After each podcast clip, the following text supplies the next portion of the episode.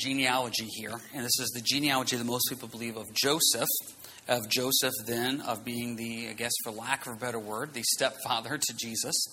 So if you look at it here, what I want to focus on is starting in, well, let's start in verse 1 real quick. It says, The book of the genealogy of Jesus Christ, the son of David, the son of Abraham. Abraham begot Isaac, Isaac begot Jacob, and Jacob begot Judah. We've talked about that.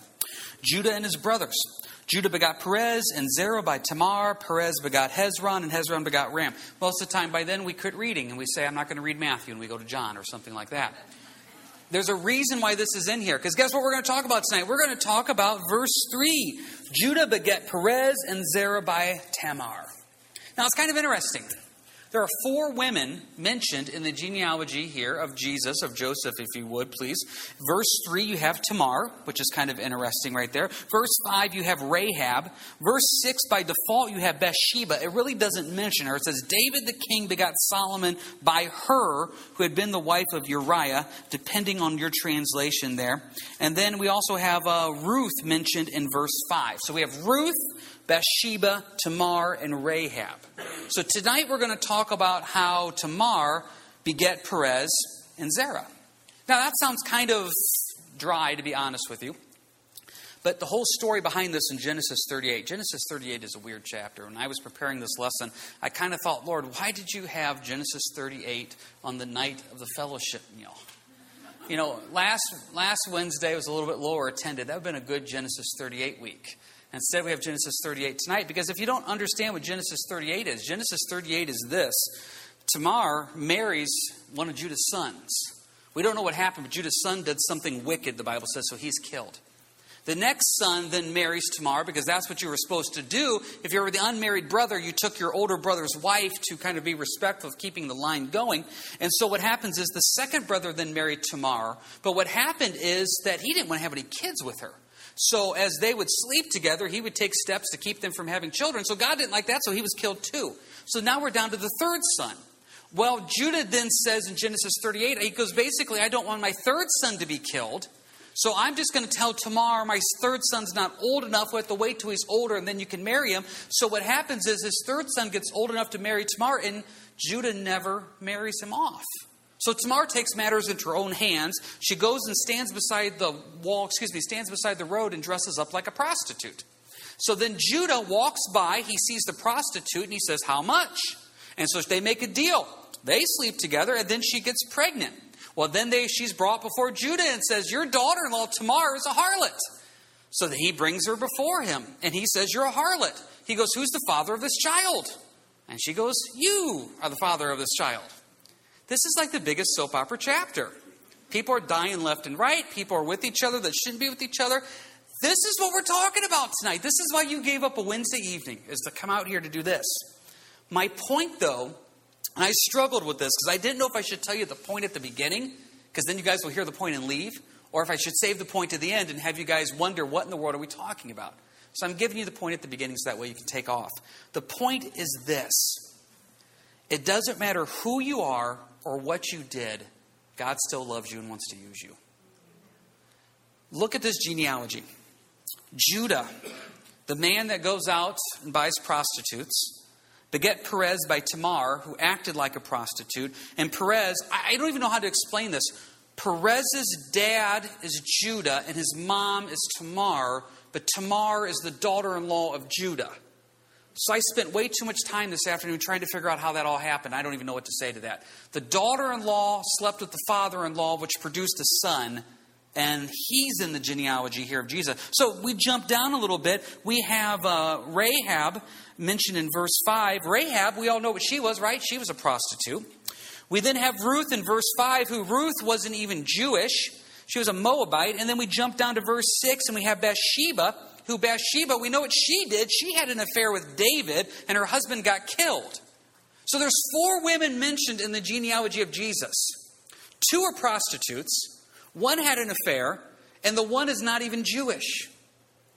And your Messiah came through that.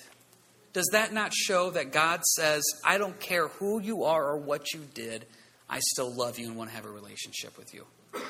That's the point of tonight. So when we read through Genesis 38 and we see this mess, this mess, God says, I still can use this. I just got three verses I want to share with you real quick. Zach, can you put that up there real quick? Just a couple verses to remind you of this as we go through this. First one there, 2 Corinthians 5:17. Therefore, if anyone is in Christ, he is a new creation. The old is gone, the new, oh, excuse me. Therefore, if anyone is in Christ, he's a new creation. Old things have passed away, behold, all things have become new. Philippians 3:13. No, dear brothers and sisters, I have not achieved it, but I focus on this one thing, forgetting the past and looking forward to what lies ahead. And our last one here, Galatians 6:15 what counts is whether we have been transformed into a new creation. You sense a theme here. When you get saved, you are now a new creation. The old is gone, the new has come. There's a theme here that's going on. Now, here's the thing about this. You can turn the lights back on, Zach, there. The thing about this, some of you came in here tonight and you have a past. You have baggage that you have brought in by decisions that were made 5, 10, 15, 20, 25 years ago, and the world will not let you let go of those choices that you made. When you still walk into certain places, certain houses, certain whatever, they look at you with this idea of who you were rather than who you are in Christ. And you know what happens? We as Christians are sometimes the worst at that. We completely understand the forgiveness of Jesus, but yet when a believer has the audacity to sin, ah, oh, we'll never let them forget that. We're new creations in Christ. Second one, Philippians 3:13, forgetting the past and looking forward. Paul wrote that. If anybody had a past to forget about, that was Paul. The guy that used to round up Christians and have them killed. The last one's just so simple Galatians 6 you're a new creation. So, the purpose of going through all this, this long introduction, is as we go through this story and we see the stupidity of Judah and Tamar and Perez and all this awful stuff happening, we stop here and think, how or why would the Lord use them? And they're the ones that brought genealogy of Jesus. Isn't that amazing? absolutely amazing. If anything, is a picture of grace of who Christ does. I should say Christ is and what he does for you. So with that introduction, introduction, jump back to Genesis 38. Let's talk about this and talk about the details of it. This is kind of an interesting chapter, like I said, just kind of thrown in here, but it sets the scene a little bit for basically showing this family is the dysfunctional of all dysfunctional families. You may think your family is dysfunctional. You cannot compare to Jacob's family in no way whatsoever. Verse 1 of Genesis 38 It came to pass at that time that Judah departed from his brothers and visited a certain Adullamite whose name was Hira.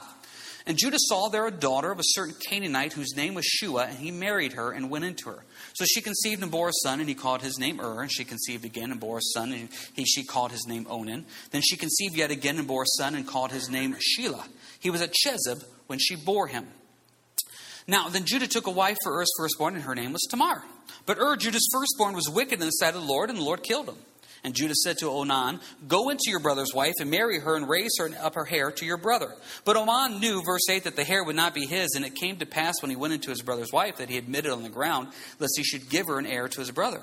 And the thing which he did displeased the Lord, therefore he killed him also.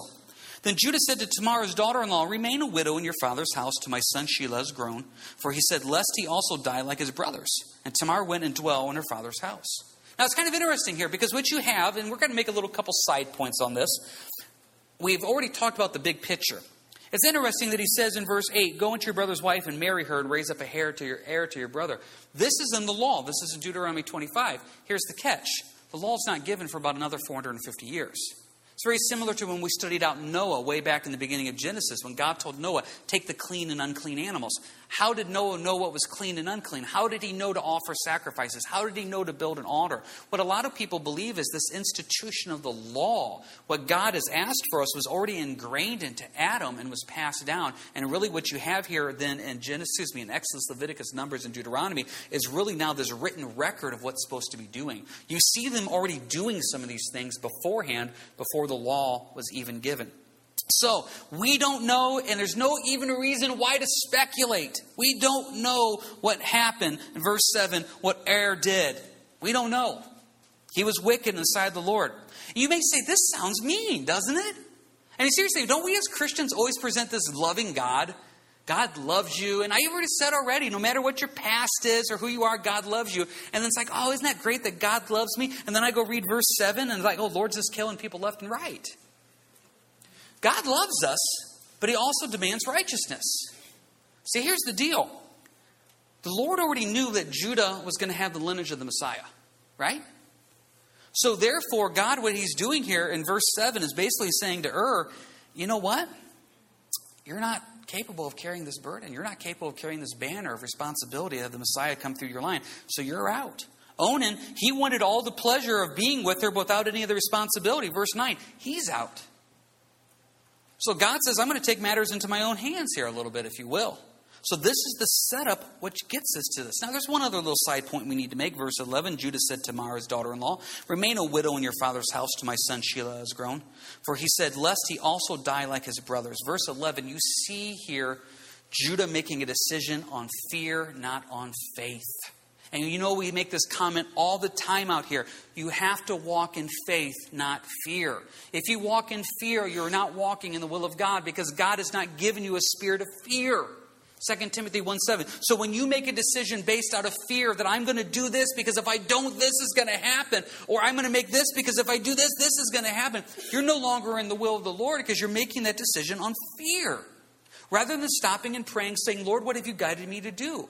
And what happens is when we get concerned about situations, we start watching the bank account a little bit too much, the checkbook balance a little too much. When we start worrying about situations at work or at home and we get fearful about it, we start drifting away from the Lord because we're making decisions on fear and not faith. Judah, right here, is basically saying, I got to keep my boys safe. I don't know what's up with Tamar, but anybody that marries Tamar dies. So, I'm not going to do that. So, he makes the decision based on fear, not faith. And I'm telling you right now, if you make decisions based on fear, not faith, it will never be fruitful. It will lead to more confusion. It will lead to more fear. It will lead to more bitterness It will just move you away from the Lord. What happens, verse 12? Now, in the process of time, the daughter of Shua, Judah's wife, died, and Judah was comforted and went up to his sheep shearers at Timnah. He and his friend Harah, the Adullamite. And it was told Tamar, saying, Look, your father in law is going up to Timnah to shear sheep. So she took off her widow's garments, covered herself with a veil, wrapped herself, and sat in an open place which was on the way to Timnah. For she saw that Shelah was grown, and she was not given to him as a wife. When Judah saw her, he thought she was a harlot because she had covered her face. That's what they did back then. Is the harlots would stand along beside the road, cover their face. Verse 16. He turned to her, by the way, and said, Please let me come into you. For he did not know that she was his daughter in law. So she said, What will you give me that you may come into me? He said, I will send you a young goat from the flock. Now we have the negotiation. You get a young goat out of this. So she said, Will you give me a pledge till you send it? Will you give me some type of assurance that you're going to send me a goat? Obviously, Judah didn't carry goats in his pockets to pay for this. So, verse 18, then he said, What pledge shall I give you? So she said, Your signet and cord and your staff that is in your hand. This would have been his own personal identification, if you will. This had been the driver's license of thousands of years ago. Only Judah had this. He then he gave them in her, gave them to her, went into her, and she conceived by him. So she arose and went away and laid aside her veil and put on the garments of her widowhood. Verse 20 Judah sent the young goat by the hand of his friend the Adullamite to receive his pledge from the woman's hand, but he did not find her. Then he asked the men of the place, saying, Where is the harlot who was openly by the roadside? And they said, There is no harlot in this place. So he returned to Judah and said, I cannot find her. Also, the men of this place said, there was no harlot in this place. Then Judah said, Let her take them for herself, lest we be shamed. For I sent this young goat, and you have not found her. Basically, Judah says, Hey, she didn't want to take the payment. That's her choice. If she wants to keep the cord and signet ring, that's up to her. Now, there is so much to talk about, and I can't find anything good to say. Judah is basically saying, I'm going to let the flesh control me. Tamar is basically saying, I'm going to take matters into my own hands.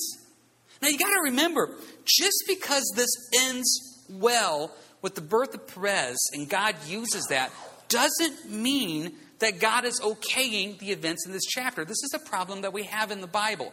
People read certain passages in the Bible and they say, well, since it's in the Bible, it must be okay. No, the Bible records everything the good, the bad, and the ugly. So when I read in the Bible about a guy with numerous wives, it's not okay for me to go have numerous wives. When I read about a guy that's willing to go into a prostitute, no, that's not okay. It's recording what happened for us to learn by. Paul wrote in Corinthians that these Old Testament examples are for there for us to learn a lesson. Sometimes the lesson of what to do, and sometimes the lesson of what not to do. You can't defend Judah here. You can't defend Tamar here. There's nobody so far that's doing anything right. So what happens? Verse 24 It came to pass about three months after that Judah was told, saying, Tamar, your daughter in law, has played the harlot. Furthermore, she was with child by harlotry. So Judah said, Bring her out and let her be burned. Oh, wow. You know where this is going. Now, let's just make an assumption here because everybody that comes on Wednesday night obviously has it figured out. It's the Sunday morning people that really don't know what they're doing. Because we on Wednesday night, the end of verse 24, we would never, ever, right, say anything out of emotion like that. I mean, we would never, ever say something without thinking it through, praying it through, making sure that it was biblical, making sure it was Christ like, right? Those are the 8:30 people on Sunday. So, but what happens here in verse 24? Judah's response: "Bring her out and let her be burned." Now, can you really disagree with that? She's pregnant because she was acting like a prostitute. That's not real Christ-like. Not real Christ like at all. Verse 25, when she was brought out, she sent to her father in law, saying, By the man to whom these belong, I'm with child. And she said, Please determine whose these are the signet, the cord, and the staff. Verse 25, I can't defend Tamar's choices, but you got to like her in verse 25. She played this pretty well. If you're going to go by the world standards, she played this pretty well. So she brings out Judah's stuff, verse 26. So Judah acknowledged them and said, She has been more righteous than I because I did not give her to Shelah my son, and he never knew her again. You also have to give Judah credit in verse 26. I sinned, I was wrong, she's right, I'm wrong. Verse 28, verse, excuse me, verse 27. Now it came to pass at the time for giving birth that behold, twins were in her womb.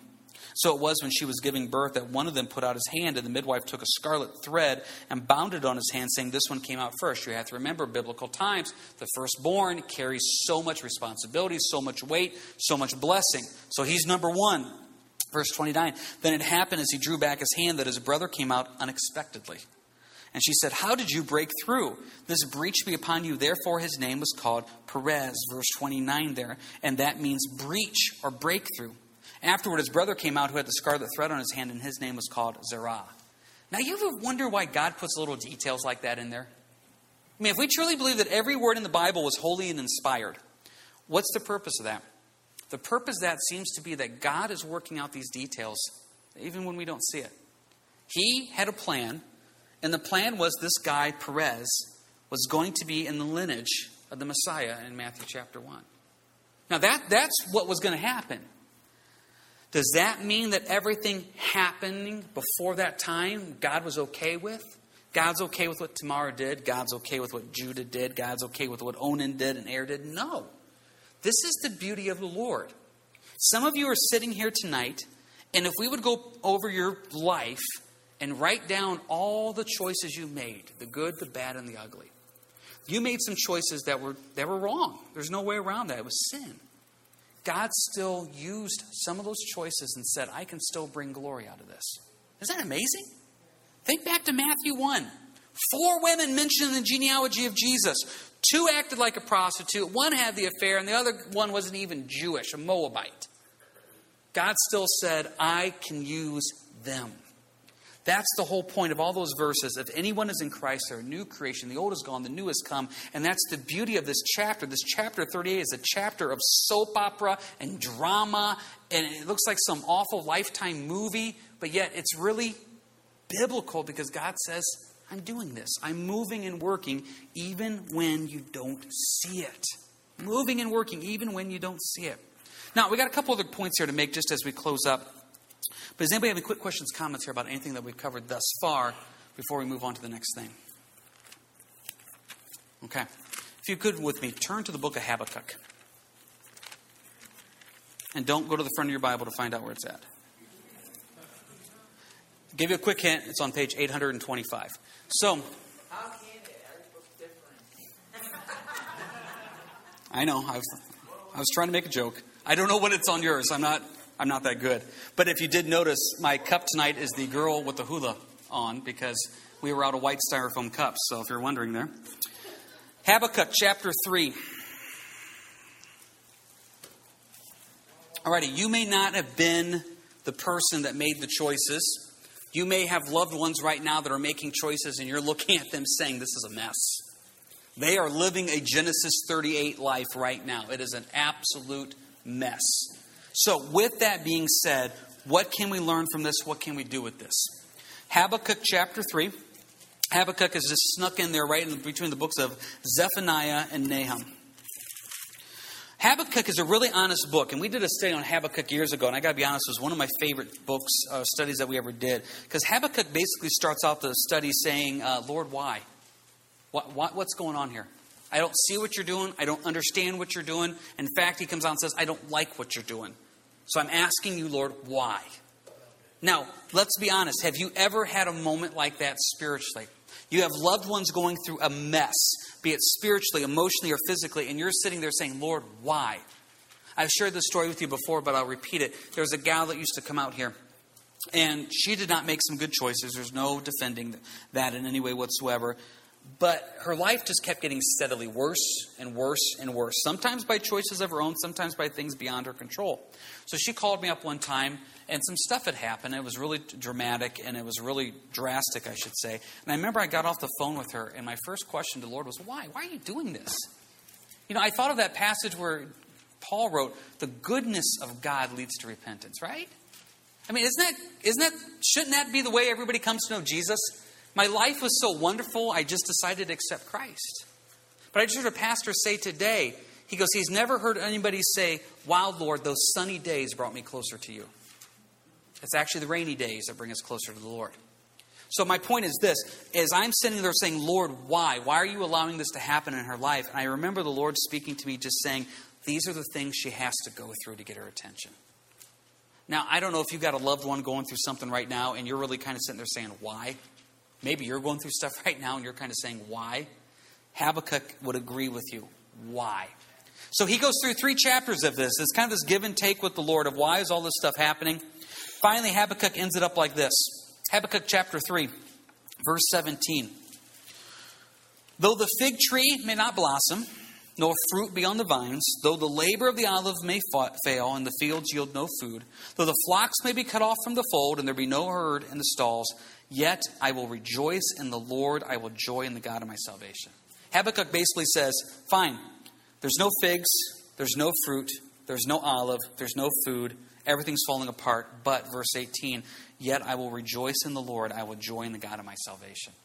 Habakkuk says, My why questions are not being answered. It doesn't make any sense to me, but I realize, verse 18, I will still rejoice in the Lord and joy in the God of my salvation. That leads me to my worship point that I like to make out here a lot. So often we look at worship as God has earned my praise for what he has done this week. So we show up on Sunday, we show up at Wednesday, and we start singing these praise songs. And basically what we're thinking is, okay, Lord, I don't know if you've earned it this week. Oh, it's been a good week. You've earned my singing. You've earned my praise.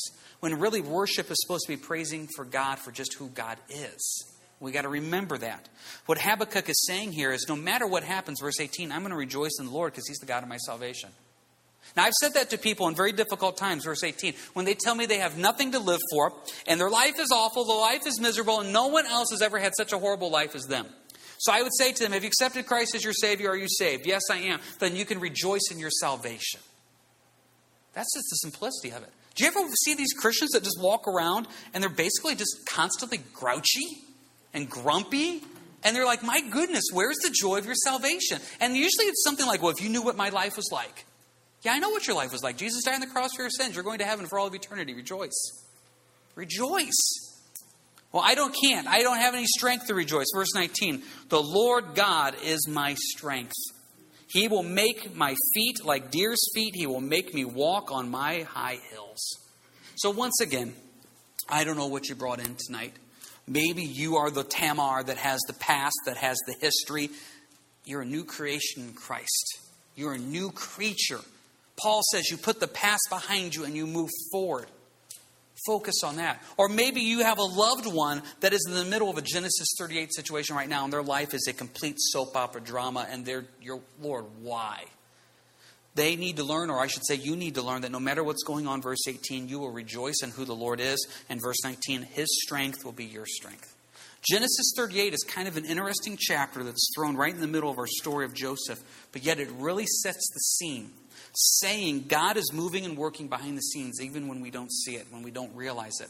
Joseph is about to get thrown into prison. He's going to be accused of a crime he did not commit. Eventually, he's going to end up being second in charge of Egypt. God is moving and working, even though we don't see it. Same thing here with Genesis 38. This whole Judah Tamar harlot thing, Yeah, we can't agree with that. But out of that comes Perez, and God uses Perez then in the lineage of Joseph in Matthew 1, which is actually there the lineage of Jesus as well. So trust no matter what's going on. Anybody have any final questions, comments here before we close up with a word of prayer? All right, let's pray.